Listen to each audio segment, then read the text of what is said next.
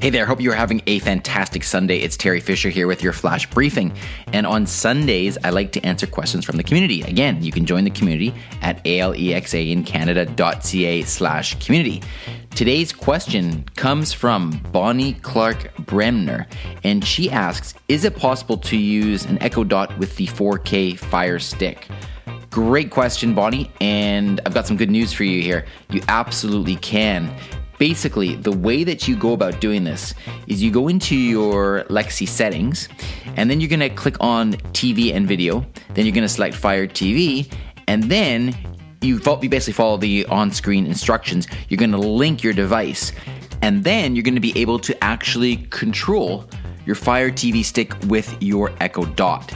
So, why is that really cool? Well, I'll give you an example. I have an Echo device in the same room where I have my TV with my Fire TV stick. And now instead of having to use the remote, which by the way is fantastic, the remote with Lexi built in, but instead of having to use that, I can simply just speak. I can just speak out loud to Lexi and I can give Lexi all kinds of commands that makes watching TV and shows completely seamless. Just to give you an idea of the things you can say, you can say watch a particular title or play a title. You can ask for a particular genre. You can say search for a movie or TV show, find that title or genre. Um, play, pause, stop, resume, rewind, fast forward, etc. So all this stuff that you could that you would want to be able to do uh, to control your TV by remote, you can now do by voice. So very, very, very, very, very, very cool.